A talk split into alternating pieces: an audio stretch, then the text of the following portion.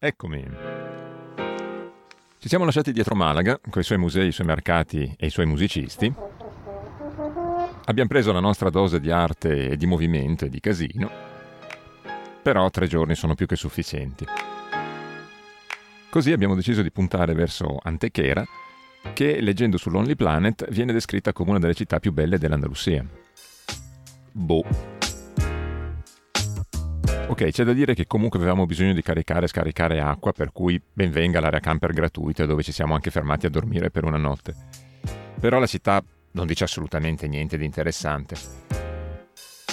Abbiamo scoperto dopo che la, la zona forse bella da vedere sarebbe stata a Torcal di Antequera, dove si trovano delle formazioni rocciose molto particolari.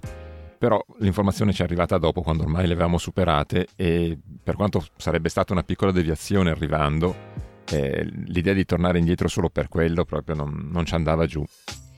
Ce lo segniamo per la prossima volta, tanto sicuramente in questa zona ci vogliamo tornare perché ci siamo lasciati indietro altre, altre cose che vorremmo vedere e fare, tra cui Ronda, che pare che sia un paese bellissimo, e un, uh, un percorso, il Camino del Re, vicino a un paese che si chiama El Chorro, che pare essere una cosa unica al mondo. Sarà per la prossima volta. Comunque noi scappiamo da Antequera e andiamo a cercare un posto che ci avevano consigliato degli amici della tribù che avevamo incontrato nel nostro viaggio precedente. Si tratta di delle terme naturali che sono in mezzo alla natura, eh, delle quali chiedo scusa, ma preferisco non rivelare né il nome né la posizione.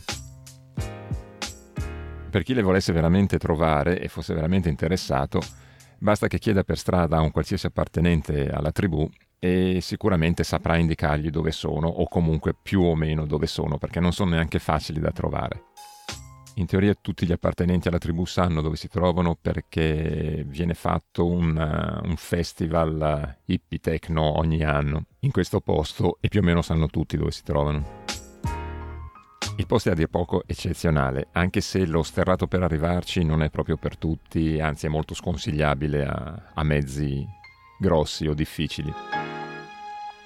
Posso dire però che immergersi nell'acqua calda sotto le cascate di un fiume in mezzo agli alberi è una delle cose più rigeneranti che ci siano. Devo riconoscere che gli hippie sanno trovare i posti giusti dove rilassarsi.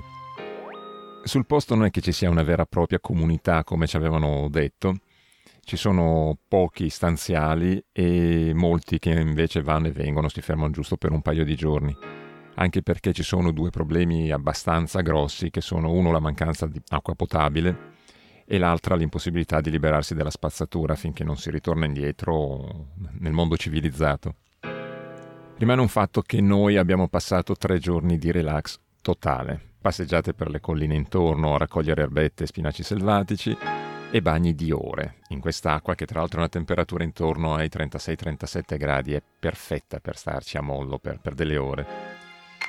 E ancora una volta siamo tornati al famoso detto che bella vita che viviamo. Da lì siamo ripartiti per andare a trovare degli amici carissimi a Onil, una piccola cittadina vicino ad Alicante. In realtà stiamo aumentando abbastanza il ritmo ultimamente perché abbiamo parecchi chilometri da fare per arrivare in Italia dove dobbiamo essere a fine mese. Così dopo più di due mesi siamo finalmente riusciti a fare quattro chiacchiere sensate e interessanti a cucinare, mangiare in compagnia, scambiarci consigli su film, musica, parlare dei progetti per il futuro, viaggi del passato, parlare dei figli e dei loro progetti, insomma una cosa che veramente ci voleva per noi, erano appunto erano due mesi che non, non, non avevamo una conversazione seria. E così, insomma, abbiamo passato tre giorni che sono stati anche questi rigeneranti al massimo, coprendo altri bisogni che avevamo e quello che è il vuoto più grande di questa vita bella che viviamo. Così però, rimessi a nuovo ormai da tutti i punti di vista, siamo partiti anche da lì e siamo arrivati a Benidorm, che è una delle nostre passioni. In posizione strategica, sulla Costa Blanca, è uno degli esempi più lampanti dei danni e delle conseguenze del turismo. Con una popolazione di soltanto 70.000 abitanti, pare che riceva circa 5 milioni di turisti all'anno e non a caso è stata anche identificata come il luogo di nascita dei pacchetti turistici, da cui è partito tutto il sistema con le relative conseguenze.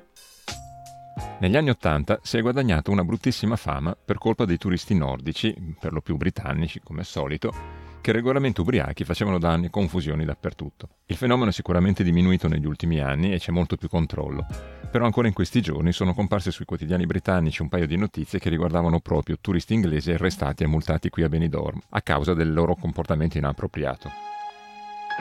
Quattro di loro, per esempio, sono stati fermati perché volevano saltare da un grattacielo col paracadute. Si parla di cose del genere. Dall'altra parte, però, questa città possiede anche alcuni primati interessanti come quello di avere l'albergo più alto di Europa. Il Grand Hotel Bali o Bali conta ben 186 metri di altezza e per il momento ha questo primato. Non solo, pare anche essere la città con la più alta concentrazione di grattacieli pro capita al mondo. E qui sono ambientate anche due serie televisive, una belga che si chiama Benidorm Bastards, con una coppia di pensionati come protagonisti, e un'altra che ha preso anche diversi premi, britannica, che è partita come le avventure di una famiglia di turisti inglesi che si trovano in un albergo qui a Benidorm e infatti la serie si chiama semplicemente Benidorm e va in onda dal lontano 2007, tutti gli anni una serie di episodi e solo pochi giorni fa è stato trasmesso quello che in teoria sarebbe l'ultimo episodio per sempre, anche se già stanno parlando del sequel. Di questa serie hanno comprato i diritti gli americani e ne uscirà una versione made in the USA sotto il nome di The Big Package. Potete immaginare. Ciliegina sulla torta per il caso Benidorm è che il sindaco qualche anno fa ha fatto richiesta di fare includere la città nella lista dei siti di patrimonio dell'umanità dell'UNESCO, insieme alle piramidi, insieme al Taj Mahal, insieme alla muraglia cinese. Ecco, Benidorm secondo lui dovrebbe far parte del patrimonio dell'umanità. Credo che non esista un luogo più assurdo, brutto, esagerato o interessante in tutta Europa. I famosi grattacieli sulla spiaggia sono solo l'involucro di quello che veramente succede qui e di quello che si vede in giro per strada. La popolazione è in maggioranza britannica e di livello direi piuttosto basso, e il piuttosto è un complimento.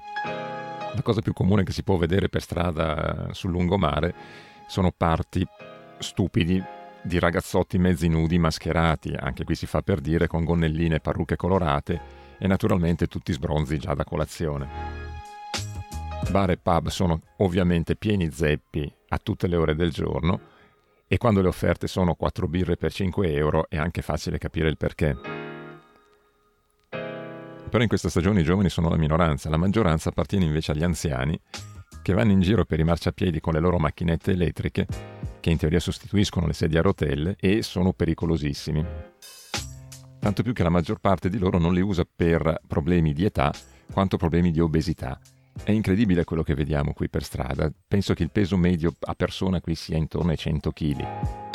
E non è un caso probabilmente che per mangiare la scelta qui è limitatissima, cioè 9 locali su 10 sono fast food, hamburger e porcherie di tutti i tipi. La cosa più sana che si può trovare probabilmente sono le pizze che sono rigorosamente fatte da indiani e turco-arabi. Per non parlare delle pasticcerie, anche quelle piene a tutte le ore del giorno. Immagino sia inutile dire che qui vegetariano e vegano non sanno neanche cosa vuol dire. Benidorm rimane un posto assurdo che merita secondo me una visita anche solo e soltanto come fenomeno antropologico per studiare il comportamento umano e anche come cattivo esempio da non seguire, in tutti i sensi. Vabbè, anche per questa volta è tutto, proseguiamo la nostra strada verso la Francia, non sappiamo ancora esattamente verso dove, Ringrazio sempre chi mi ascolta e chi clicca gentilmente sulle pubblicità. Un saluto da Benidorm, alla prossima.